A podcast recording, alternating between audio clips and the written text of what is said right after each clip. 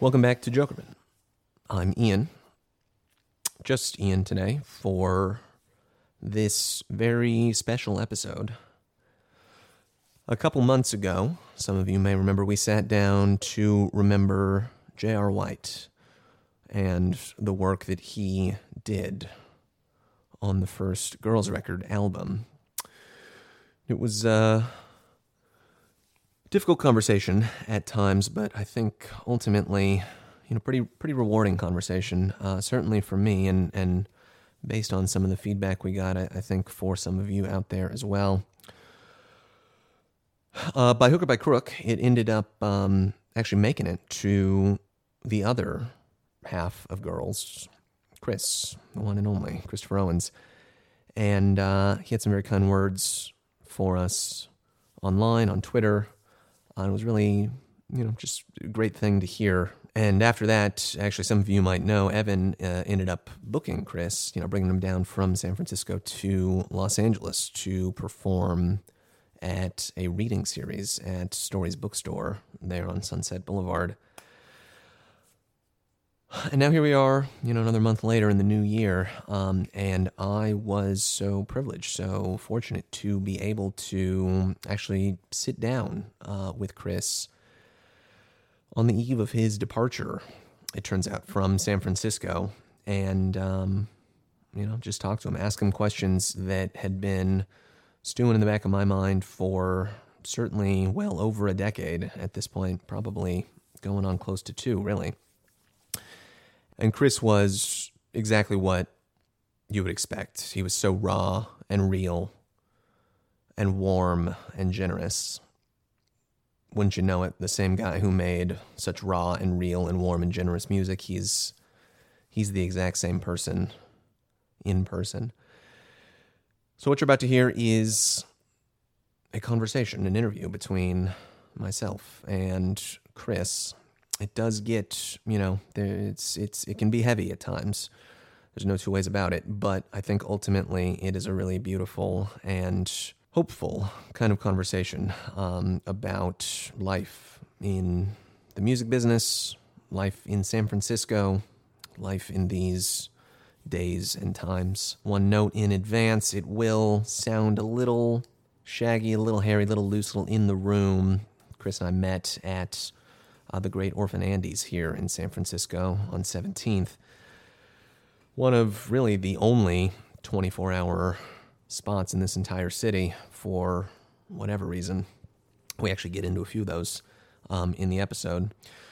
All of which is to say, you know, it sounds like two guys sitting across the table at a diner one random evening, because that's exactly what it is. So do try to look past some of the crowd noise, some of the clanging cash registers, some of the music over the stereo. Fortunately, we didn't have a jukebox at our command, so there's going to be a little more Carrie Underwood, a little more Dave Matthews in this episode than you might expect from the Jokerman. But if you can get beyond that, I think it's a really beautiful, like I said, raw, real, emotional, genuine conversation that I hope you enjoy listening to as much as I enjoyed having. So without any further ado, here's Chris.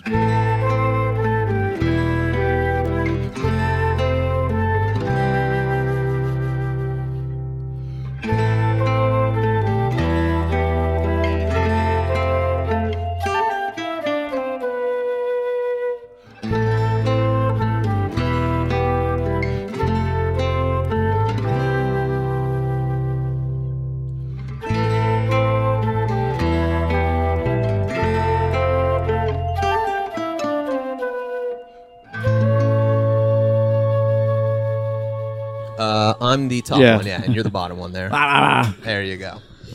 You're a professional with a microphone. You know what you're Yeah. doing. You know your way. mine Around. looks a little quieter. It's probably the first time I've sat at a table in a diner talking into a microphone. But Yeah, I You think know? people should do it more often. It does the more, job. yeah. I think it's good. anyways, we were talking a little bit a moment ago. But uh, so you're you're planning to leave uh, San Francisco, right?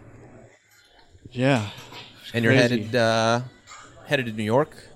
Yep. It's a, I mean, uh, a big, big, big, big deal. Like, couldn't go farther away if you tried. Basically, in, in yeah. America Stay- anyway. Stay, in the country, Yeah, in the exactly. country.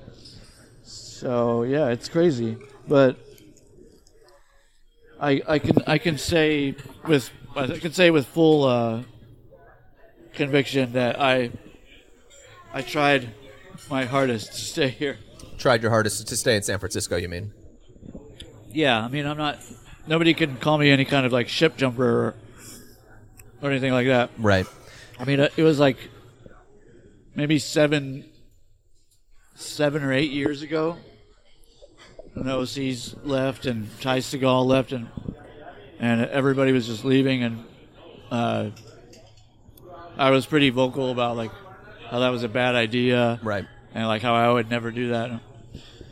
So you know, You, I mean, and eventually you've, you've now stuck I- it out. Yeah, yeah. I just, I've just basically I've just reached a point where I can't I can't do it anymore. Right. So it's got to be done.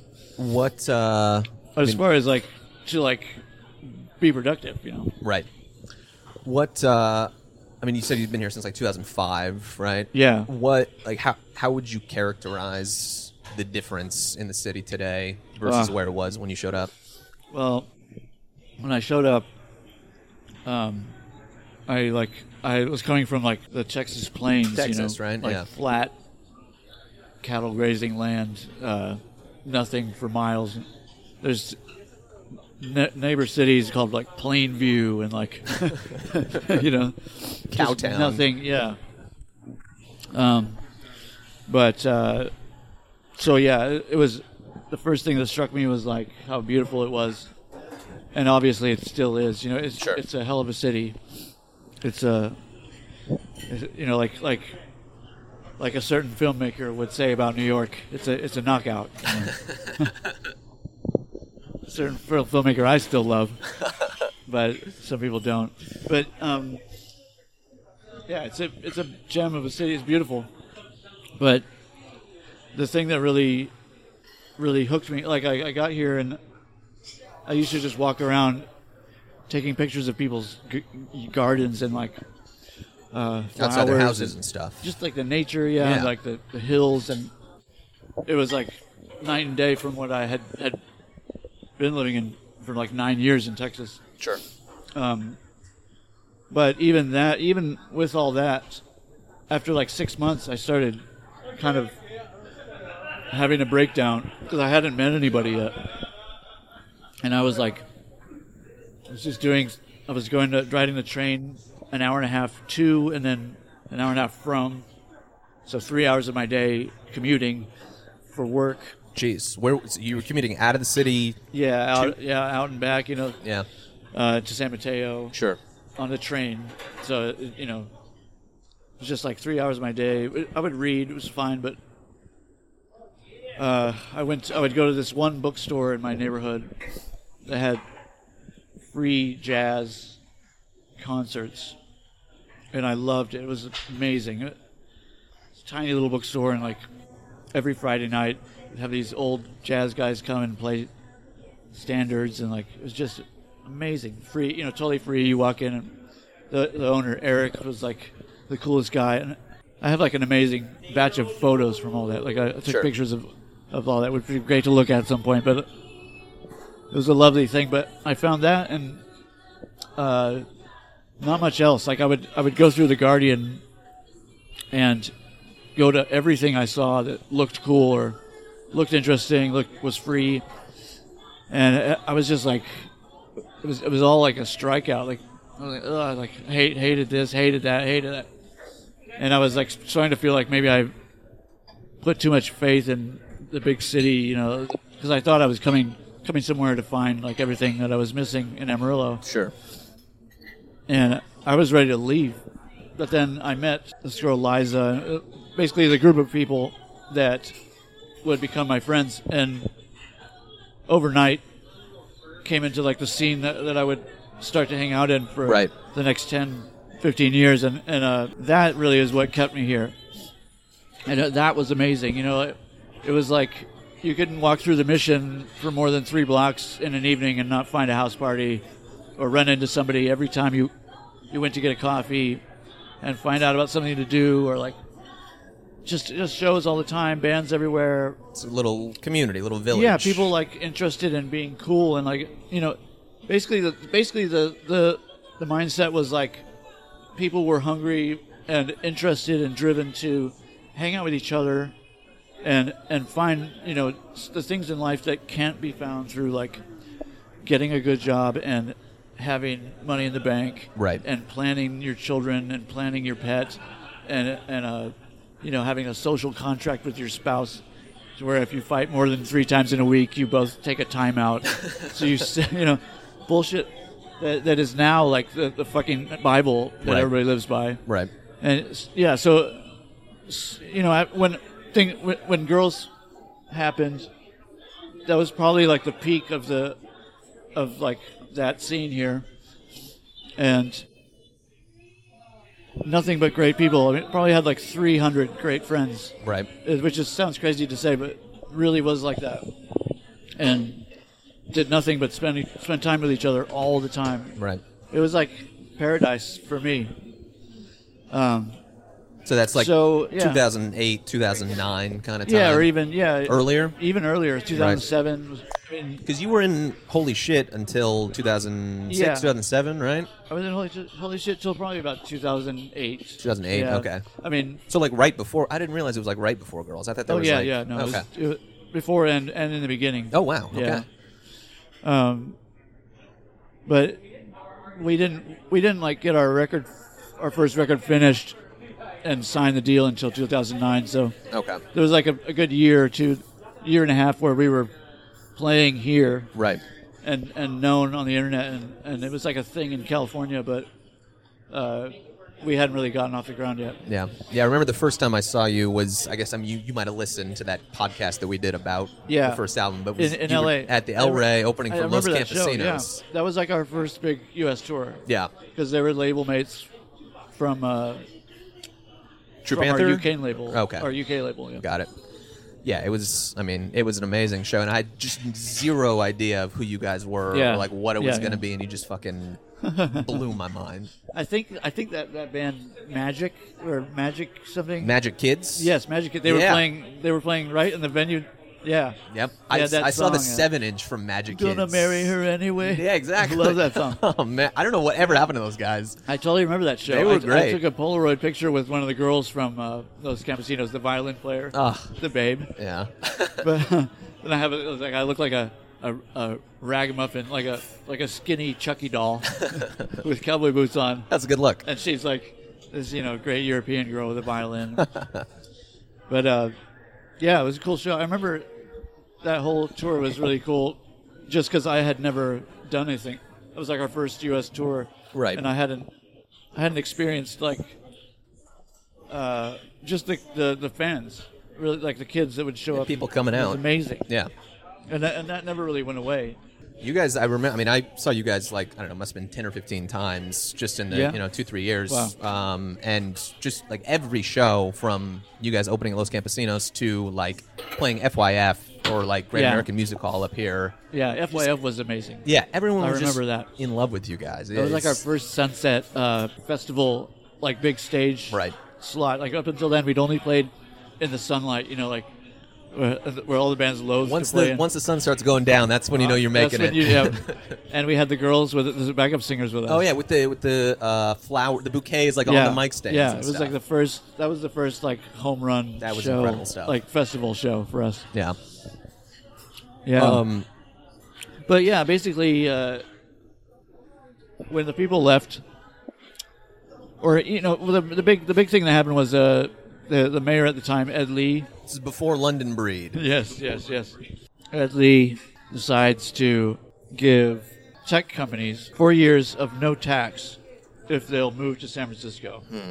like from Silicon Valley, and have their headquarters here and, and uh, their employees here, because that's going to be great for the economy. Trying to He get a bunch of tech people up here. so of course they take that. Four years of no tax for companies that big is a huge, Sure. huge deal. Which is like I don't know why the hell he, like, the city needed that money, but also just the results of it were were, were catastrophic. Like, so that you know Twitter get, buys that building downtown, Down and on like Market, yeah. everybody does it.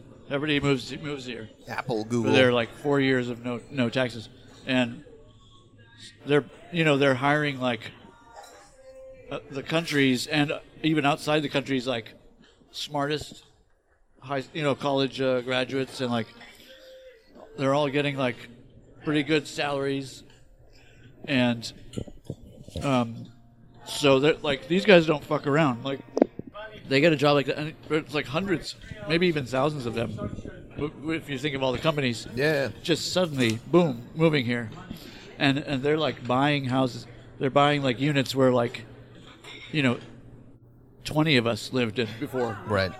they're buying like that for for one two Just for people themselves, or yeah. like them and their their girlfriend or Right. you know their dog and like that just starts happening like really fast property it- the rents just are because you know like less places on the market Sure. to rent everything's doubling and doubling and doubling and uh you know they they, they like they got within like a year you start to see bottom of the hill has to relocate like the club because Yeah. because the noise is bothering people that have recently bought properties there and like Man.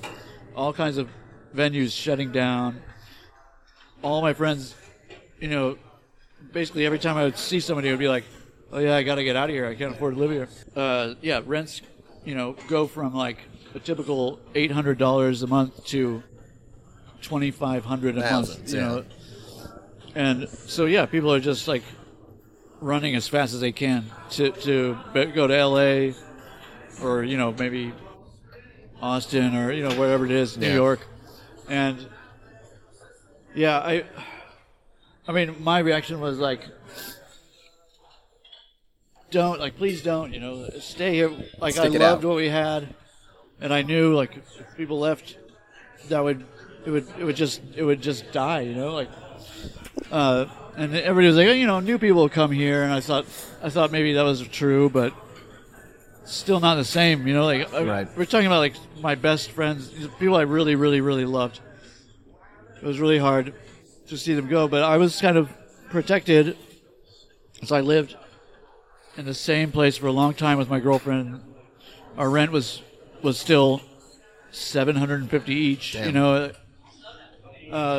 What neighborhood were you in, if you don't mind me and asking? like by uh, by the hate by by the Golden Sure. Gate Park by the Panhandle Park. You know, they, Yeah. call, it, they call it north of the Panhandle. right. Uh, that's the like the bike path right there. Yeah, Yeah. Um, we're kind of close to UCSF. Yeah. I, I don't know. It's just very, very fast, very quickly changed, and um, and then you know by the time I kind of had a reality check where like I suddenly had to leave, vacate the apartment, and try to start try to find a new place to rent, and uh, you know kind of look around at who is still here, and you know c- not just spend time with my girlfriend all the time because Right. we split up. I suddenly realized like damn hardly anybody's here and and I couldn't afford to rent anywhere. I found one place that I lived in for like six months and then I was out of money and like uh, over the next two years of that then then I had zero friends here. So the difference for me is is like total, you know? Right. I still love the city like I did when I moved here. It's still probably one of the best places you could ever live, but but if you and if you populate it with people that, I mean, yeah, not because I mean not only did it did it uh, drive out anybody who whose agenda was like the, what I was talking about earlier, you know, Sure. like sort of looking for other things in life than like than than pursuing, you know, uh, the standards, house and money and whatever marriage, right? You know, like fervently uh, above all else, Right. if you don't if you're not doing that here anymore you, you might you might not be able to make it you know Like, Right. because that's your competition um, but then also as a side as a as a byproduct of that you got all these people here from a lot of them you know if they are from the states they're like they've grown up in like very different neighborhoods than what you find here or anywhere in, a- in a non-urban area Sure. and they've never seen you know some of the things that go on on the street level around here Right. uh, s- then they're very scared of it you know they're, they Yeah. come here from like whatever bubble they were in and, and then their college bubble and then now they've got like they've just gotten a, a great salary and They're they've got the the horse race blinders on. Right. They're going for their goal, and any little schmo coming out on the in, on the side is just like a threat. You right, know. right. So, you know, suddenly uh, probably about a million security cameras were probably sold here in that time because Right. suddenly every every place has them. Even the doorbells and stuff with yeah, the video just the cameras culture and change. Shit. Like you could before, you could kind of go out to coffee shop and like get your coffee, stand around outside and smoke it.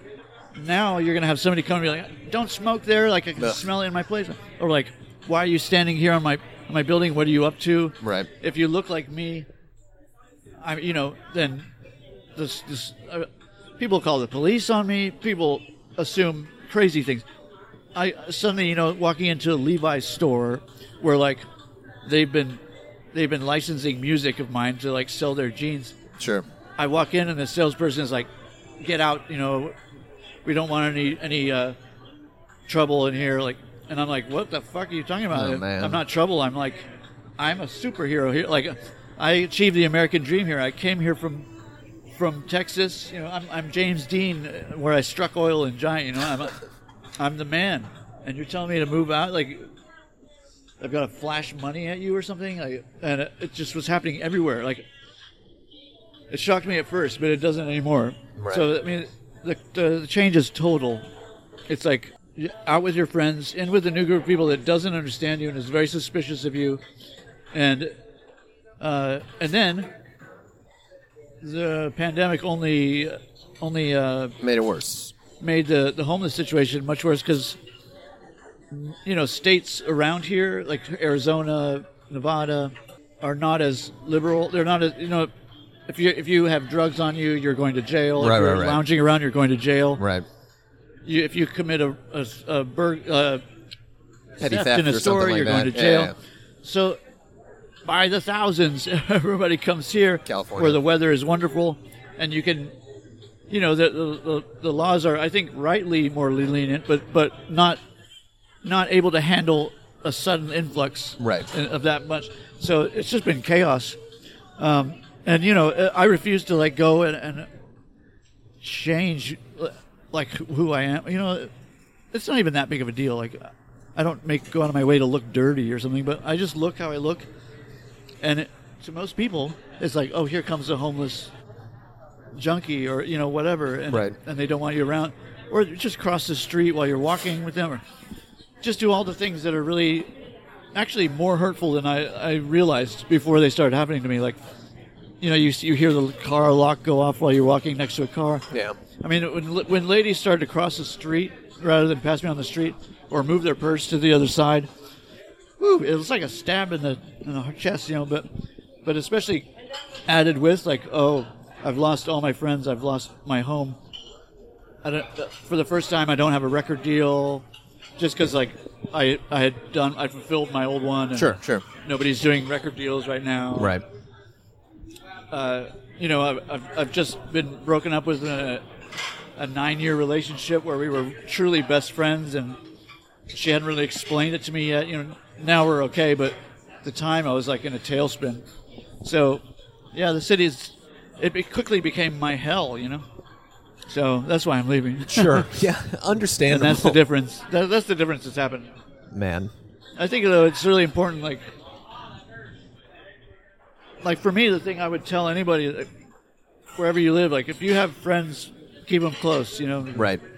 because even this is my ideal place to live, and without friends around, you're lost. You know, Right. You're totally lost. Man. Um. Well, I'm glad you're. I'm glad you're sticking it out at least. Yeah.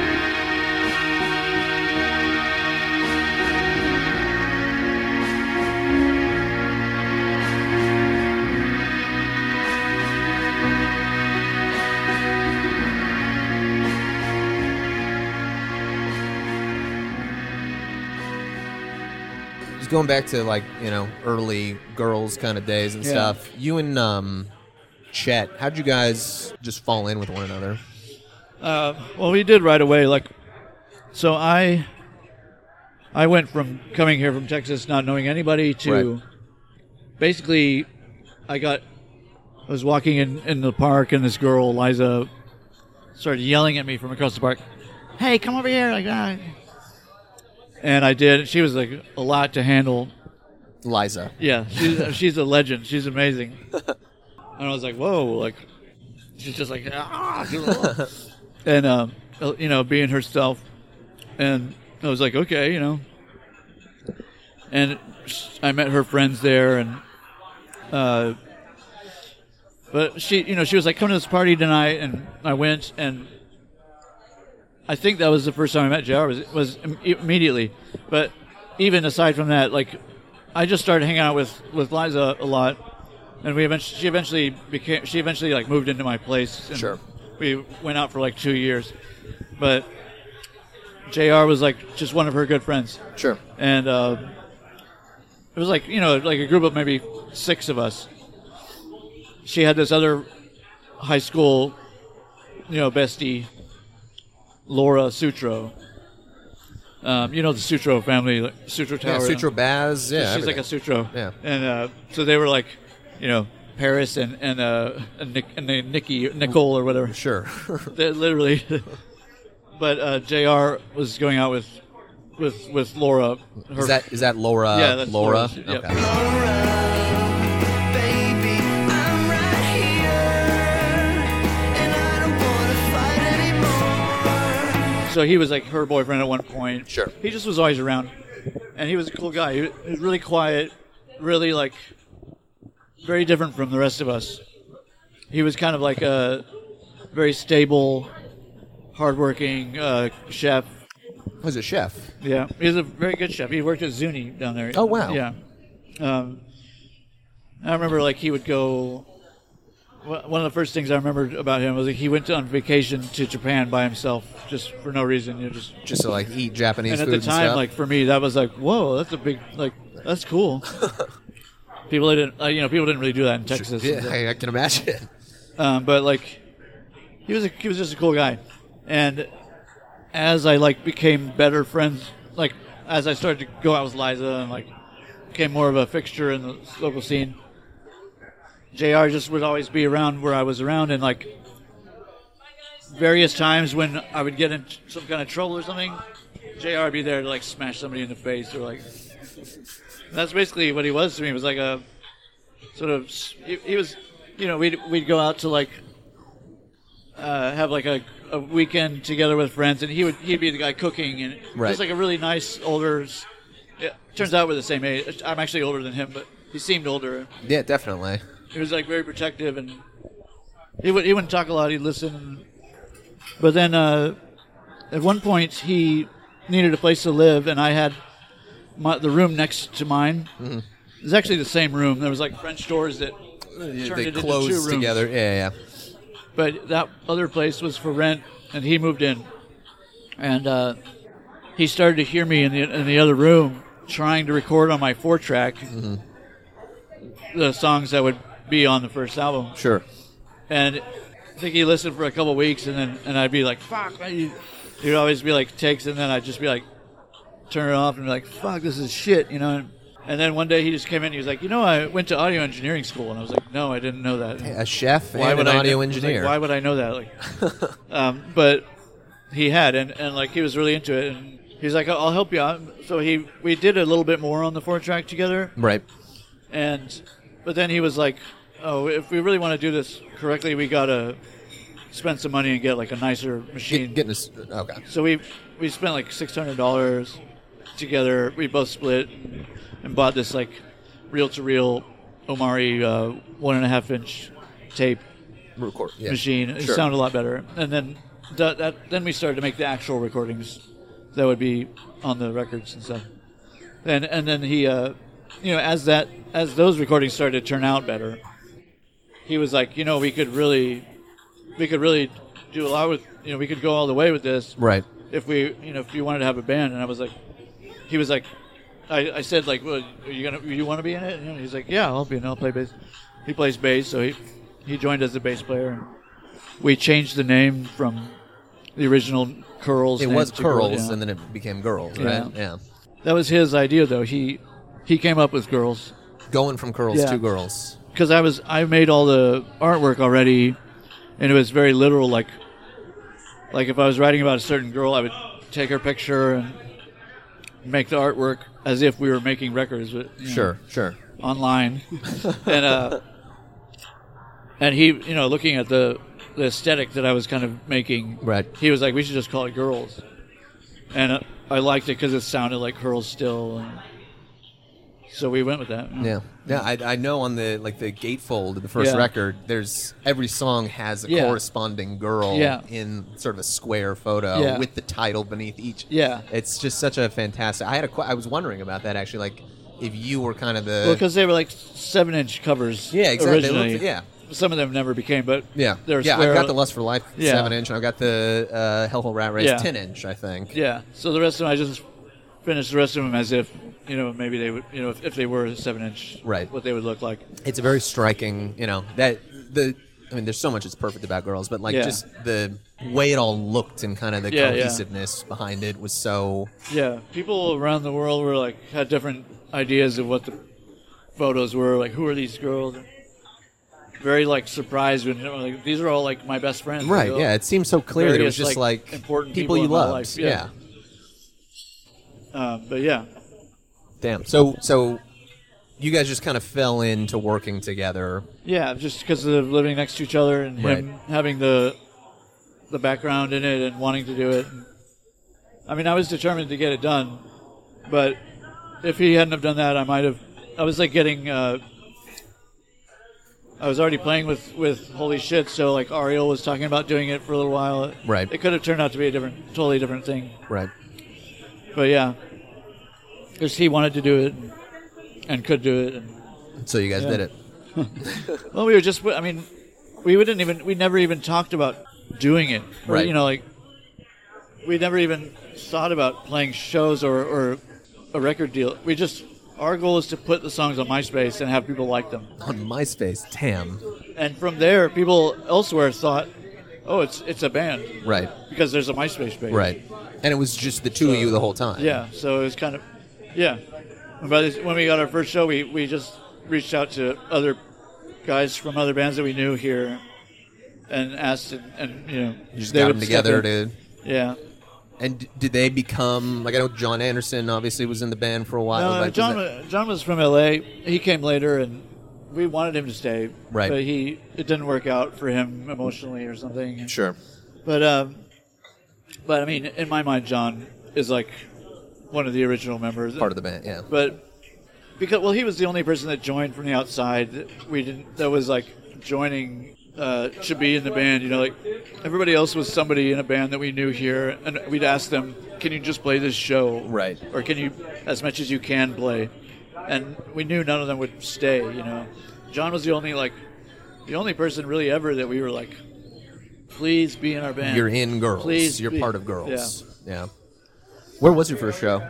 it was at cafe du nord Cafe du Nord. sold out mania like one of the best like as good of as of any other sh- you know the first show was like uh, as good as any show we ever had I can it's imagine. amazing Man, so was that 2008? yeah maybe Something like that? yeah Yeah. must have been Yeah. Before the record came out. yeah it could have been still 2007 even but i'm not sure Wow. Okay. i should know that but i don't Yeah, you know, dates are dates is what it is. Um, but so you guys eventually like the record. You put the record together in the studio, yeah well And- no i mean we just kept making we just kept making tracks for myspace just individual songs, yeah and, and, then, eventually they became the record. once we had labels like once we once we were basically signing a deal then we then we went to finish the rest of it Right. compile it as an album and we went to seattle to mix it all at a nice studio and all that Got it. but yeah it wa- for, we just kept on song by song you kept know. doing it yeah and then it, i mean and then it came out and like pretty much right away seemed to like catch like wildfire with people yeah i mean because because the we had gone to like play in south by southwest and like and, and you know talked to labels and made our deal and, and done tours before there was a record at all. So Right, right. by the time the record came out, yeah, I mean People were people psyched. already people were waiting for it. they were aware of it yeah I mean, we had to go do half half the record to get it done. Sure. Just to because we were already signed. you sure know. sure did the way that it was received fans and like critically from like music industry, like people did that surprise you at all? Um, what surprised me was like I thought people would make fun of the the sort of sincerity and earnestness. You thought they would make fun of it. Yeah, I thought people would. but- Well, see, the whole point of our of each the the, the songs, the whole point of what we did, period, Right. was to make songs that mattered. You know, like we were tired of every band, every band we knew played like noise rock or some kind of aesthetic. You know, like some kind of something cool, like uh, like a cool sound. That- Right. That, was the agenda. Right.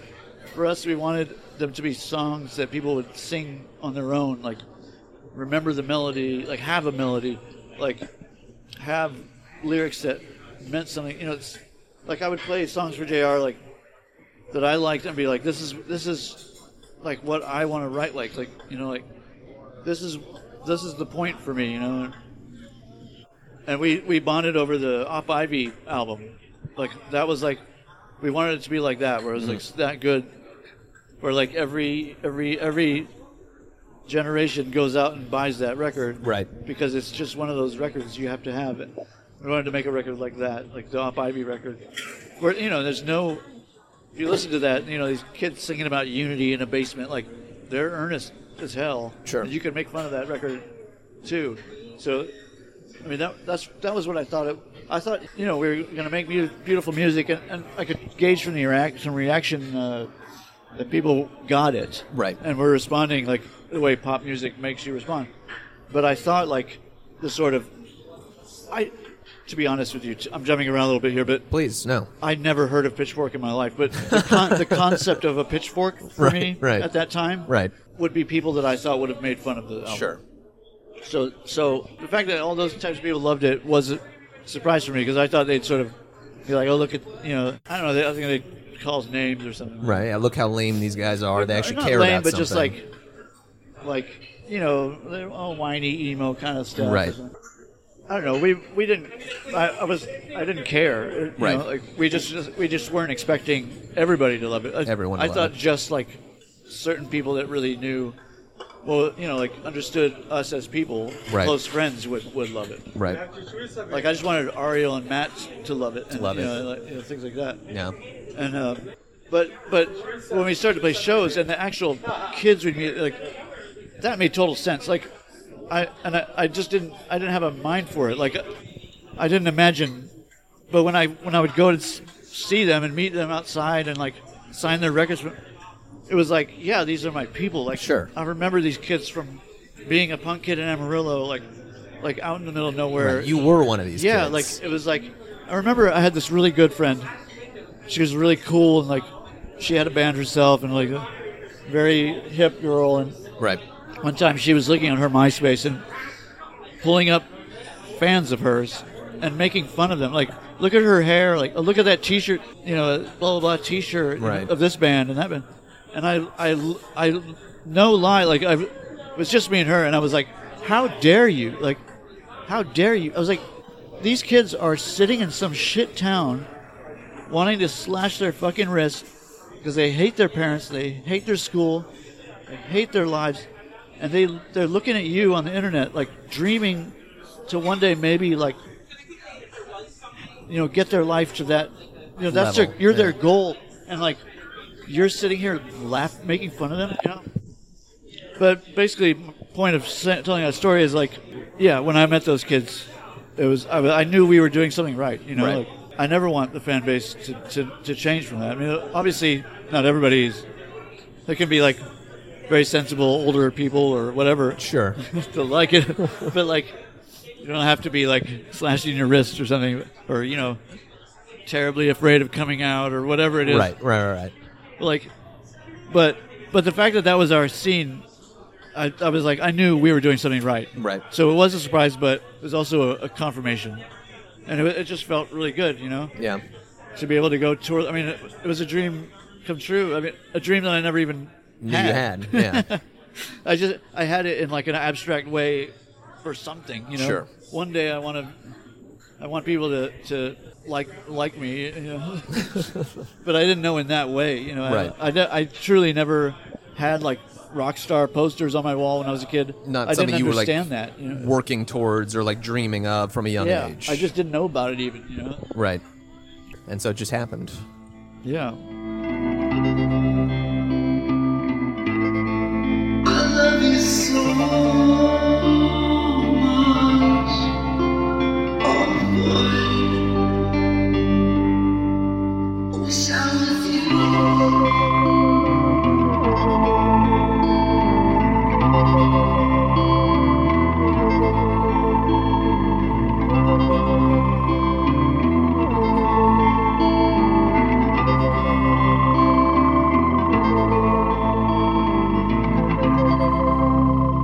Was any of that like difficult for you? What? All the attention, all of the Well- shit on people talking online, all of the Not much, expectations. no. no? Like, there, nobody really talks shit online. The only times everybody has, I've talked to them and they've been like, "I'm sorry, Yeah. I was wrong." Nobody's ever like, that's good. I've never been, you know, dragged online. That's good. It just doesn't happen. no. I never was like a name in the Me Too thing or something. Like, it, it just doesn't happen. That's good. I had a friend be like, "Aren't you scared?" I'm like, "No, buddy, I'm not scared." Like, I don't like do weird shit. So, Right, yeah, nothing to But- be scared of. but there there were things. The, the things that bummed me out were not being able to put the band, not being able to have the band that we wanted to have. Right. Um, eventually, in the long run, sort of feeling like I got got taken advantage of by, or or not taken advantage of, but just sort of lied to by label management people. Yeah. Like, I thought they were my really good friends. It turned out. Yeah, it was trying to very make a easy for buck. them to just be like, "Bye," Yeah. or they would say things like, "You know, I'll always be here for you." but uh, but you know, not that was nothing really that bad. It was, Yeah. it was really more like- only like between individuals, and I don't really like to get into that because like Sure, sure. I don't want to ever be like a a VH1 episode of Breaking of the Band you know, Behind like, the music, yeah. Like. Here's the shitty things that happened in the band. Of course. Because I want people to remember girls as the phenomenon that it was. Like, Of course. a, just a perfect thing, you know. Absolutely. Like in that way, I'm I'm glad the way we we split it up and all that. It never like turned into shit, and Right. we never like aired our dirty laundry. You know, the, the problems that did happen were just things that anybody Yeah. is going to go through. Of course. You know, so there, it's no nothing new. It, you know, everybody knows about these things, Sure. but. Um, I don't know. Jr. and I always stayed stayed really close friends. I think that's something people don't understand. Yeah, did you guys stay in touch after Oh yeah, the Like, band? There was never like a falling out. It was Right. just like time to move on from that. for Sure, me. sure. Um, and and for him too, he just he he wasn't in a position to do what I did. You know, Right. like he wasn't. He didn't feel like He, wasn't going could- to go out and have his own solo career, you Yeah. know. Yeah. He he really wanted to be a studio guy. Like he Yeah. wanted to be like a studio producer, and I wish he could have gotten there. Yeah. He produced a couple great records. He did, yeah. Uh, there was uh, Yeah. one of the Cass records I, I remember he did. Tobias. Tobias was great. Yeah. Um, but all in all, it was a fantastic experience. Like nothing really that bad. It was just a, Sure. It was like much better than anything that we'd, we'd hoped to come from it. You know? Of course, yeah. I mean, when you when you start, just you're in your room and he's next door, hearing you practice through the walls. Yeah, we, we actually broke down that we actually kicked broke down that wall. So you you So put have your one rooms big room, together. yeah. Yeah, that's beautiful. but when it comes from that, and like you didn't ever start with, you know, desire to make a million dollars sort of thing. No, like never, no. just everything that you get, you're grateful for. Yeah, we split we split the money evenly and just took what we were offered. Like Sure. like the concept of being able to go do that was worth. You know, rather than than work, I was working at a hotel all the time. Of course. Jr. was cooking. You know, why not go on tour instead? So- Sure. And I don't feel like it was a mistake at all. It Definitely not. was, but I mean, for me, it- yeah, the ultimate, you know, success of it is like it got done. Like those records are there. Like the, to me, like no matter what happens in the future, it's okay. You know, like That's always the- there. the- yeah, the, the legacy's there, like forever. Right. You know, very happy about that. When you guys did um, Broken Dreams Club Yeah. was that because like like you were talking about like the first record just kind of happened eventually after you put together Yeah. enough songs that you had recorded from myspace and stuff but broken dreams club that's your first kind of like post break record like after your Yeah. name is out there after people have expectations Yeah, it was after like the first round of tours. right Like I, I think after the first European tour and festival tour. yeah and it was out like a year after album was out yeah. i think right It wa- basically, it was what it was was like we didn't want to just play the record on tours because that's Right. boring. sure So we added in s- six other songs new and- songs to have. 'cause There were the songs that I had written right like the next songs, you know. So, so we had, yeah, we were playing them live. So we just wanted to do those because people started to know them and, Right. and they were ready to do. Um, it, it was like an EP, but it was longer than an EP, really. it's a It was- it's significant E like a EP. short album, yeah. carolina alone is like seven minutes or something like Yeah. that The reason I called like Father Son Holy Ghost record three, like on the cover it says Yeah. record three. Reason like it says record three uh, because I really wanted broken people to dreams just club think would of it be as like three records. three records yeah And like the Father Son Holy Ghost Trinity is, is also a reference to the three records. Three, right, exactly. I always wondered why Broken Dreams Club was an EP, but if it's just it's the songs that you guys knew and you were Yeah. playing them live and those were the songs you had to record, that makes Yeah, perfect and we sense. well we also had tours coming up. It was just something we only had a little bit of time right. and uh, like the label basically you know they were they were doing our schedule and all that. Sure. Like well you got this little bit of time. Sure. you know, why don't you go do an EP? We're like, okay. Sure. And I think they were expecting like four songs. Right. And we did more. So,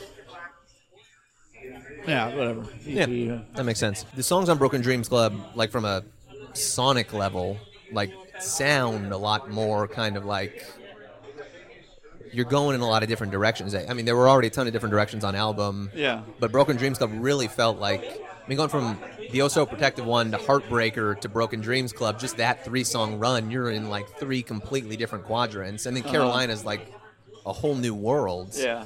Was Do you that think more so than their album? I, the I, first album? I I don't know. I mean, I feel like that we did that on everything. You did. Maybe it's just the. I, I- I just I'm always. I, I was just listening to Broken Dreams Club earlier today because honestly, I think that's my favorite record of the three because it's just. It's so brief and so perfect. Like there isn't a Yeah. misplaced second. With- Not to say that there is a misplaced second on album or Father Son Holy Ghost, but it's just like it's its own thing. No one was putting out six song EPs that were that significant. You know, Yeah. I just I don't know. And Carolina is like Yeah. is the one for me. I I still love remember. Carolina. Yeah. I remember seeing you guys at Great American Music Hall up here, and it was before Broken Dreams Club came out, and I think you closed with Carolina, or it was somewhere towards the end, and I'd never heard it before, and it was just like, man, Yeah. Yeah, it was a good song. yeah, They were just, ki- yeah, it was like uh, the songs that we had started to play live. Yeah. And we wanted, we wanted them to be on the record and we had the time. sure, But I think the main thing that changed with the sound was we, we really tried to include the like the live band, the whole band, The guys that played on it were the guys playing touring touring with us. So, right.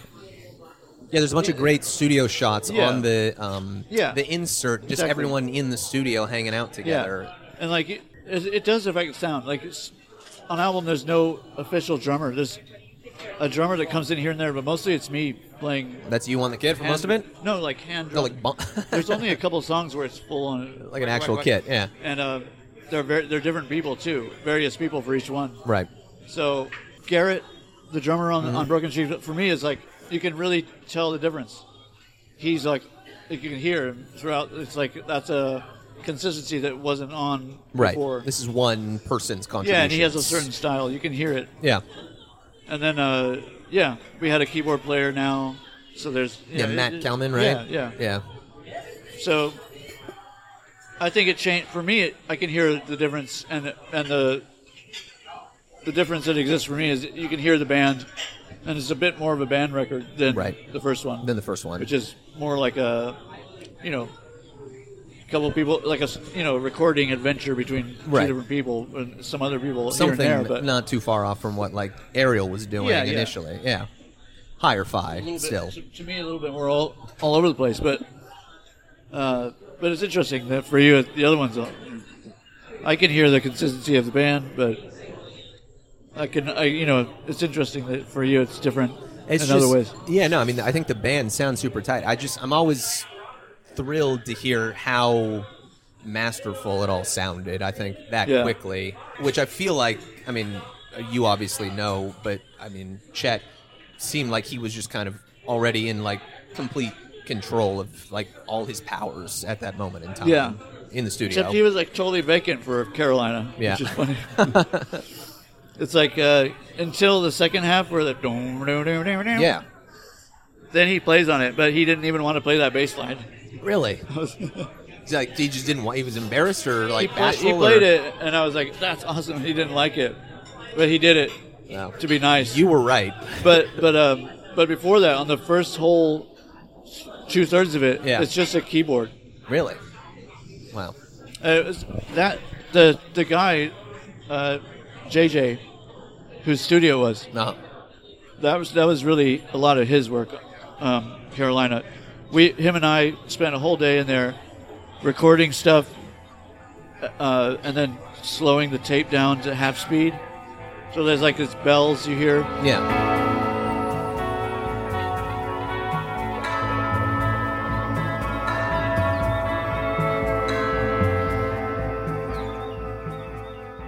They're like actually like ding dong dong, Uh, they're like- but then you slow it down. They're like dong. Yeah, they dong. sound like church bells or all that something. kind of shit. It was just me and JJ doing, and Jr. was frustrated with that song. Yeah. and was just like I'm out of here. Really? Yeah. It has always seemed to me like But he, but he, he was really JR's like stamp is on uh, the first song of Self Protective. Oh, Self-Protective One? Yeah. He Yeah. was like that was a big deal for him. Oh, that sounds He really wanted to have like trumpets and all that. Yeah. Well, and that's part of it. And the, the trombone player was was one of my friends from the jazz nights that I was Oh, telling that about. you were talking about Yeah. earlier. Wow.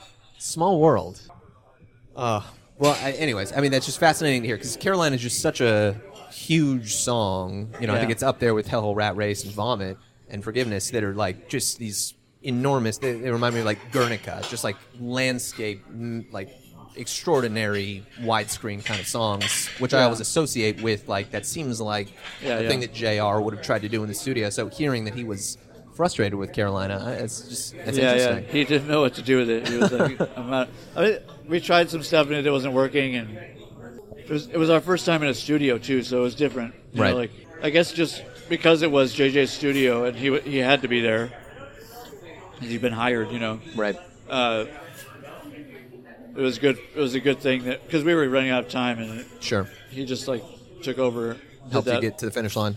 But but um, Jr. would help with like develop. I mean, the whole the live way we played it before then Right. was a little bit different, but it was essentially what you hear in the beginning. Like, uh, it was essentially the the majority of the song was something we'd worked out live, and that was like just J- Jr. and I, you know, putting it together. So he it is his sound in a lot of ways in the beginning. Right. But uh, he knew he didn't have to deal with it at Right. that point. So he's like, "I'll come and play my bass when you're ready." you know. but uh, Broken Dreams Club was the first time ever that we recorded me and uh, Garrett playing drums live at the same time because we didn't want to have a click track Right. just to like because it's such an odd song. Sure. Like The song Broken Dreams Club, you mean? yeah. Yeah. To put like a click track on it would have like made it because I kind of stop and, and go when I sing it. Right. So we did it just live together, and we'd never done that before. Man. A lot, a lot of cool things like that. I think for us, for both JR and I, the exciting thing was like getting the trumpets and trombone player, like just being able to do things like that. We'd never, we'd never been able to call somebody and be like, "We have three hundred dollars for you to come play Play a horn. your yeah." So we did that, and it was fun. oh, that's so that's so great. And then like I think Jr. got more involved in the mixing. I don't I don't do any of anything with that stuff. Right. So I think he kind of he puts his sound on it more than than At that point, yeah, Yeah. after the songs have actually, Yeah. after the music has been recorded. yeah because he, like he, him and I both we wouldn't be like you have to play this to the musician. Sure. You just want to let them play their thing. Do So their thing and then figure it, wasn't out like- after that. Yeah, we weren't writing out sheet music, and neither of us ever did that. Right. I think this his sound is more mixed in the mix and like effects and Makes sense. making choices like that. Like,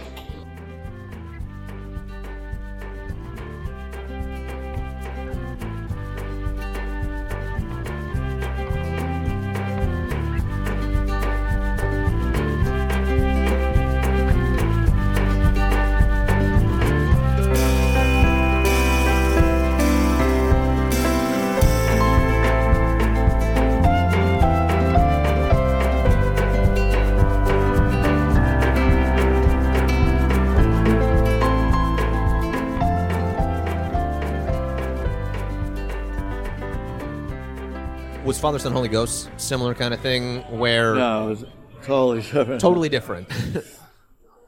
How so? Yeah. Well, Father, Son, Holy Ghost. uh, Before we went into it, I was like, I was like, we have to get a Grammy. A Grammy. Yeah, I believed we could get a Grammy. Like, I really believed that. We- We'd just been touring for a couple of years on the two records, and Right. I'd seen all the other bands out there, and I really believed we should get a Grammy for Best New Artist. And I believed, you know, JR could produce it. I, I believed in the whole, the whole group. You know, we could go do this. And I had so many songs at that point. We we we picked them out as a group, John ever John was a band member at the time. Um, it was like out of like 30 songs, we were like, these are the ones. And so Jr. was like, I found this guy. He's he's won a Grammy before, and he worked on Elliott Smith records. And I was like, I'm cool, hire him. Is this Doug Bohm? Yeah. So, d- but when Doug showed up, it's like he was in charge, you know, and made sense. He was hired to be. You know? sure. he like made us do rehearsals. we were like, "What the fuck?" Like I would like not sing and stuff. I'd be like, "I don't know what you're doing, man." He's like, "This is for me, so I know the song." I'm like, okay, but um, but you know, it was, by the time we actually recorded, I think he understood. Okay, this is how these guys work, and he, Sure. he worked with us how he would normally work, but like uh, JR found the studio to work. He picked out the studio to work in. It was in the Tenderloin, not a professional studio. It's just somebody's private thing they'd Space. built, Yeah. and uh, a lot of really cool gear and like. And then Doug was like the the main producer on it, you know. So it was it was a lot of like him and JR Back and forth kind back of and thing. forth and working out where to go and stuff. For me, it was kind of the same business as usual, but also whole nother random, you know, car wild card is the drummer Darren was, you know, just a level of amazing that we hadn't. It was different. I loved playing with Garrett. What I loved about Garrett was his looseness. You know, like when I listen to Bro- Broken Dreams, I love his drumming because it's just a certain sound. Sure, sure. But then Derek was like, uh, he'd write everything out in a notebook, and he was just like, Tight, professional kind Yeah. of. Yeah. I mean, and his personality too. So I mean, that was when you had him in there, and then we'd never recorded with John, and a whole nother beast. I mean, I think John quit like six times, and and and Doug would get him back in because Jr. and him would go at it, and like you know, little things like he. It's just a lot of new new people for the first time together Of course. and uh, it was just crazy. But it sounds the way it does because because I mean John is all John is like a huge sound in that record. Like to me, like it sounds that way. It sounds like great. 'cause John is that epic, and then like Darren's drumming is that epic. Um, and also we had a fucking Danny Eisenberg who I would play a lot with later. Amazing keyboard player comes in, and when I heard his chops, woo, we put him on so much. We put him on twice the amount of things and and we didn't tell him what to play either. That's all him. Sure.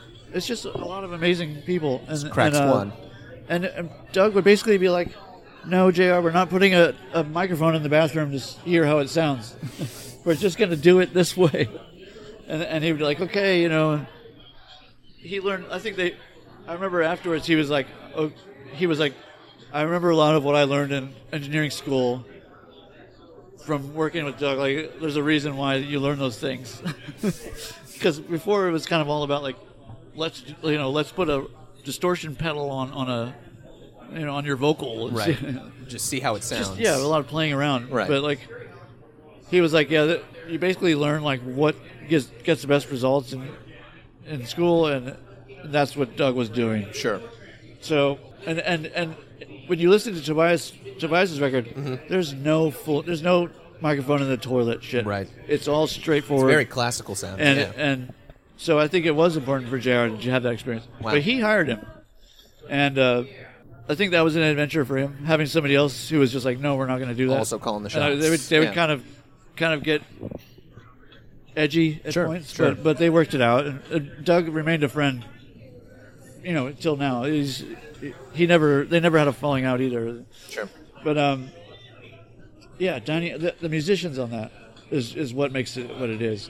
Doug just kind of played it, played it classic, classic, made it sound good, you know. Right. And just let And and the musicians are what makes it amazing, Let and them the do their song, and thing. the songs, and the musicians. yeah, the songs do. Um, so the the only other thing about Broken Dream, I mean, uh, Father Son Holy Ghost, that was significantly different was uh, we wanted to have backup, uh, we wanted backing vocals, and I wanted a certain, I, I said like gospel sounding. Sure, backing. absolutely. And uh, It really reminds me, just uh, as someone who's done a Bob Dylan podcast for a couple Yeah. years, it really reminds me of the sound he did in like the Christian era, you know, Yeah, like Slow yeah. Train and Yeah. Saved. Like it's the same exact kind of sound Yeah. and feeling that you get from that music. yeah, yeah, and people people say like the the Pink Floyd songs, you Right. know.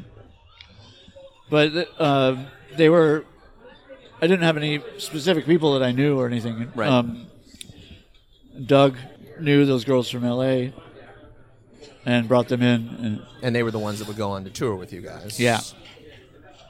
so, I mean, yeah, like I said, there that was a game changer when people heard that. Sure. Like, I, it was. It's no small event. Like, when Vomit came out, that was what was written about. You know, like, Right. oh my god! And then these girls, and on the shows when they would sing, it was a huge deal. I mean, Yeah. So yeah, the people, the people that were play that were playing with us at that point, were all really amazing and Yeah. and helped make it sound really, really great.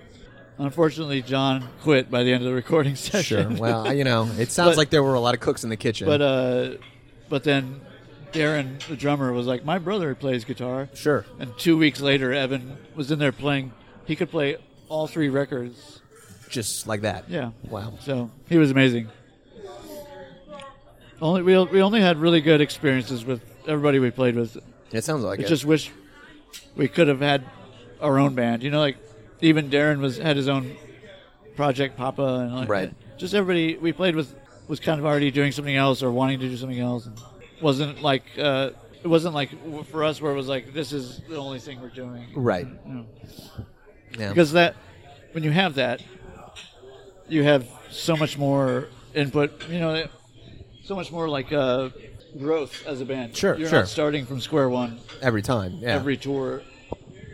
That makes sense. That makes total sense. Well, so the record came out like fall. That was again just like a year after Broken Dreams Club, right? Father Son Holy Yeah, Ghost. yeah. And then you guys toured until the spring, Yeah, and you put like Primavera was one of your last shows, right? yeah, And then in June, or something, just some sometime in the summer, yeah. then you just kind of yeah. called it. It was like l- John, John, not being a part of it. You know, um, Jr. expressed wanting to uh, replace Evan and Matt Coleman, and Darren was leaving to do his new band. Sure. And I was like, I'm tired of this shit. Yeah. You know, uh, I didn't want to be teaching somebody how to play Lust for Life again. right. for like you know six years of I get that. but Uh, yeah it just felt like uh, trying to force a, something that wasn't happening Sure. you know? and and you know i don't want to talk too much for other people but jr didn't really enjoy being on the road very Right. much he, he like didn't enjoy the traveling and, and i knew he could really I mean, not only be happy, but like he should have been. Like, not only me, everybody kn- belie- knows he should have been in a studio with with new bands every month. You know, Sure, like sure. one of these guys that does really well. uh, That he would have been perfect at that. So, uh, I thought that was what we'd go do. You know, like Right. I would I would go have a solo career, and he would do that. But uh, regardless, I think girls just played its time. You know. Sure. Also, we would talk. Jared and I would talk about this. Like, I don't want to be 40, 50 years old. with A band called Girls, like, Right. You know, putting out songs with girls' names and like pictures. Of, it's that's for kids. You know? Sure. It was time for me to do something else. That makes sense. So do you not then have any? Because like you know, there's a bunch of it's crazy. Because you know, I'm like I'm 30 at this point, and I was like you know 18 or something when girls really, you know, blew my mind. But a lot of the bands from around that same time who never reached anywhere nearly the heights that you guys did are doing like you know 10 and 15 year like reunion tour kind of sh- do you not have any sort of feelings like that about the girls That'll catalog never happen. no I mean, no, never. yeah It, even even when Jr. was still with us, sure we both would have said never. yeah But I mean, especially now, right I would never do that with anybody else. I I still play the songs. You know, Yeah. I don't know if people have seen solo shows, but they're my songs, and I still play them. And like I've done tours where, you know, John was there, Mm-hmm. Danny Eisenberg, the keyboard player, for the first time. I had like the actual Father Son Holy Ghost lineup yeah lineup, except for uh, the drummer and, and JR. And, JR. uh, and, uh, it sounded amazing. So people can hear the songs. It just won't be billed as like a, a girl's girls thing. You know? yeah that makes sense There's no need to do it.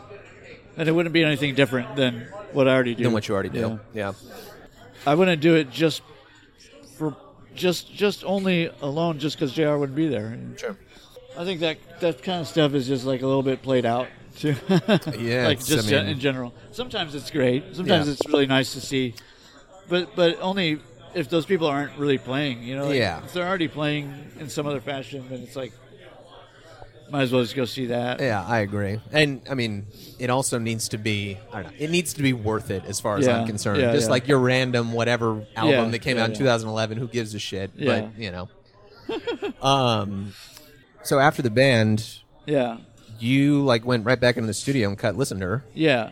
and then that was out like again like a year after These on. father son holy ghost came out Yeah, and that was a really different kind of like sound and feel and vibe yeah, i was just listening to it last night for the first time in a while and it sounds amazing yeah. It does. It's amazing. It's, it's I can't find a problem with it. Like, it's i mean it's it's an I'm absolute really really proud of that record. it's an absolute delight and and it it's written like in order it's written as a story the whole song cycle yeah and it and it's a, for me like it's a major achievement like it's all in one key Mm-hmm. to have so that the interlude can play in between everything and you got the the It's like, like the not- theme that kind of Yeah. returns again and again it was throughout like a to write that like it was basically like writing an album at once and like Right. it was a challenge it was good it, like i feel like it was a really well done thing I think no, I think it's an extraordinary record, and I still remember I came up. I, you know, I was in Los Angeles at the time, but I came up here.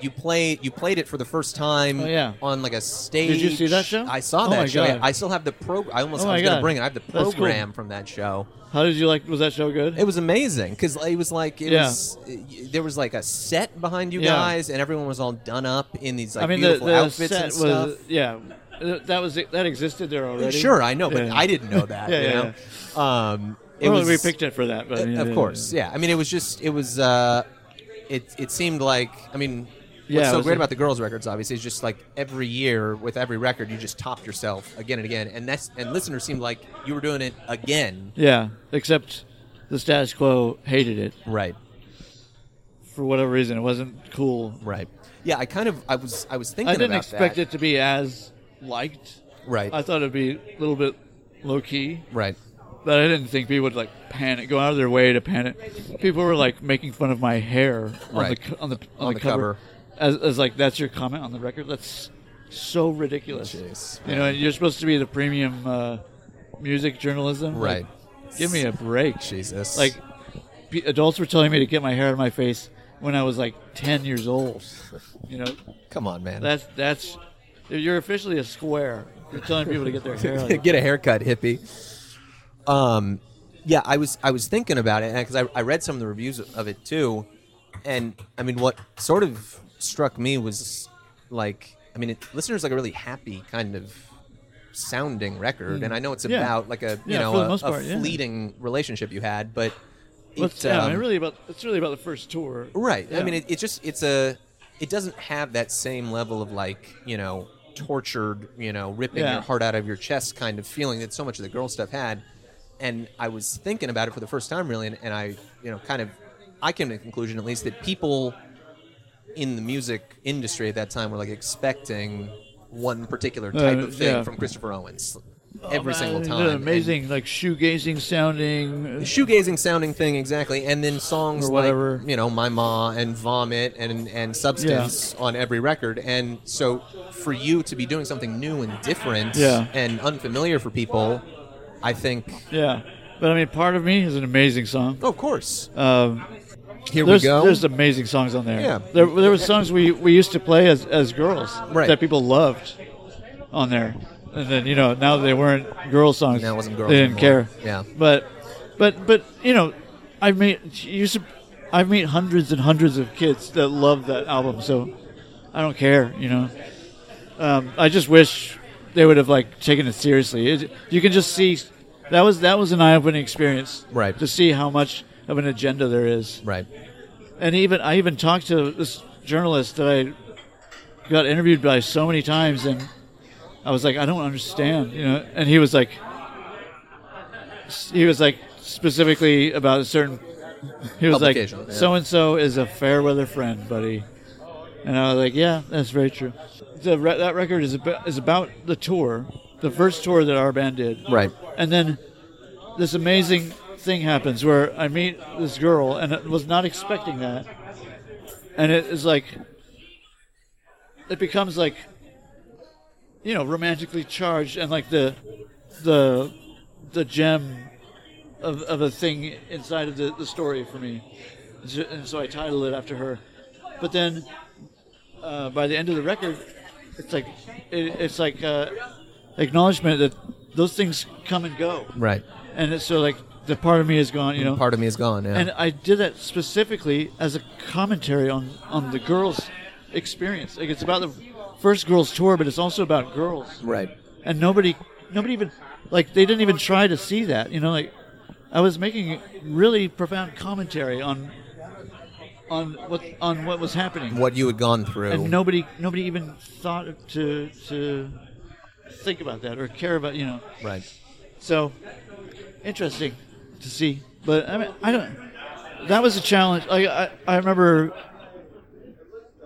feeling kind of uh pushed under the rug or whatever i can imagine but um it also sort of toughened toughened me up you know i'd only had good good uh comments from people before that so right I didn't want to be like too sensitive about it. sure So I just sort of be like, okay, people don't like it.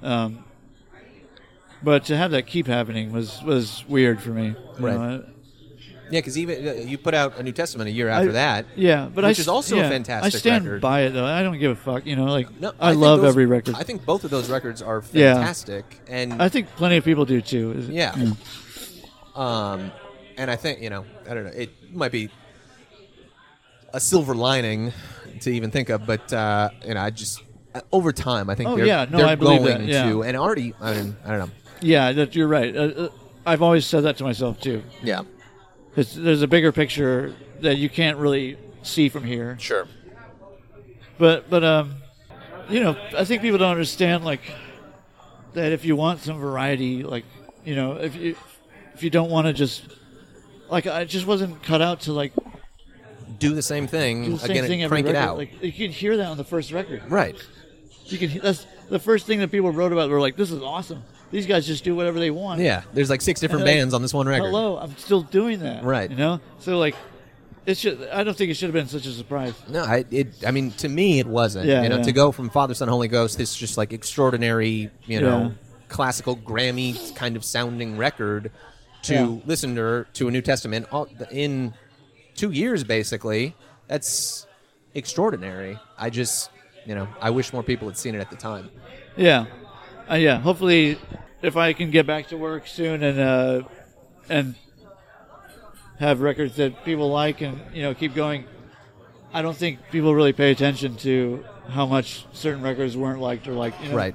It just kind of goes away. No, of course. But it's, it's hard to go through while it's at happening the time, I can imagine. but uh, it goes away. You know, it becomes it becomes sort of meaningless. Whereas the things that people do like, uh, you know, those will always be that'll it'll always be there. You, you don't that doesn't go away. you of know? course. So, yeah, it's yeah. Nobody No. wants to go through that shit, but at the same time, I don't think it's. Uh, I think if I was to be like throwing a fit about it and and be like, I'm not going to play anymore. These people don't deserve it, you know. Right. Oh, you're just going to talk shit like fuck you. Then, then I wouldn't really be mature enough to be deserving of you know the the the attention and the, the pla- you know to do this at all. So Sure. No, that's a really gracious and Well, it's true. I I, think- mean, you know, I, no, I, I I agree with you, but I, I feel like there's a lot of people that have gone through similar things and don't have that opinion on things the way that you I do. was trying to think of like somebody who did that, but I, I don't know. I can't think of anybody exactly. well, yeah. But you know, I'm sure. Yeah, you do. he- I do hear people. They get pretty upset if something's not liked. sure. Um, but then you know, because like I have a lot of friends that are kind of on the verge of doing big things, and I, you know they'll tell me I don't know why people didn't like what I did here and there, and it's really hard for me because I don't. I want them to have success, Right. and I don't know where they, where you know it didn't hit or whatever, so I don't know what to say. Right. But yeah, I mean, uh, it should it shouldn't stop you, and so it, sh- it shouldn't stop me. So just got to keep on trying. The, I think the pandemic was harder than that stuff, you know. Sure. Just like not being able to do it at all for Right. a few Yeah, I mean, years. for a live musician, especially someone who, you know, obviously feeds off yeah, of the energy of I those mean, I was around out. you. I was out playing guitar on the sidewalks, Right. Just because I had to play. I, I saw you outside of Zeitgeist There at, you go, at one yeah. point. I almost came up to you, and I, you know, didn't because I was embarrassed. and I Yeah. have a hard time talking to people, but Outside of Zeitgeist, huh? yeah, playing or just standing there. you you had your guitar and you were- you were like kind of like halfway playing Huh. and like Yeah, yeah. walking around. Oh, I was walking. Okay. Yeah. Um, No, I would play like for hours by the in between Dolores Park and like on 18th by Sure. by right. You know that yeah, right there. There's really good traffic there. yeah. It's a beautiful little corner. it's my favorite spot. Yeah, Well, I don't. I play like farther down inside this garage. They let me.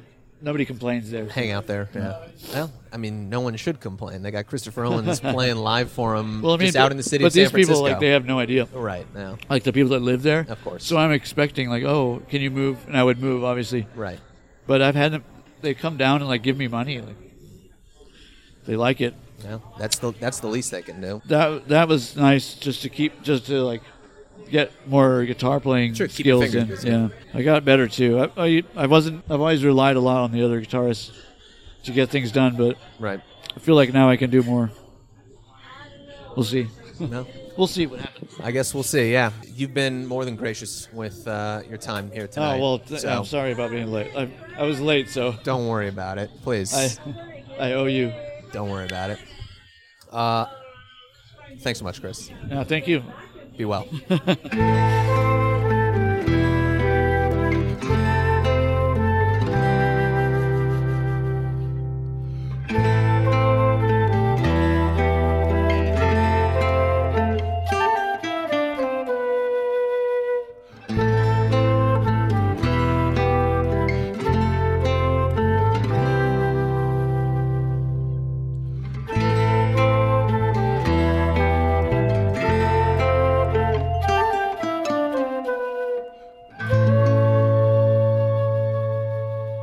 And that will do it for the Christopher Owens interview on Jokerman Podcast. I want to thank Chris again from the bottom of my heart here.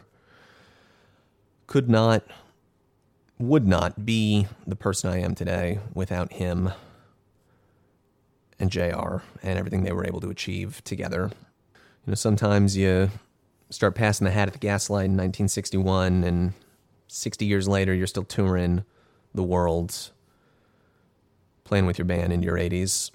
Other times, usually, things are a little, little briefer, a little more fleeting. But that doesn't mean that they don't mean, they can't mean just as much as anything else. And like Chris said, in our conversation, all of this music, the girls' records, the solo records, all the shows that he played, it all happened. It's all here. It always will have been here and be here for people into the future. And that is something no one can ever take away. Thanks again, Chris. You'll always be a part of me.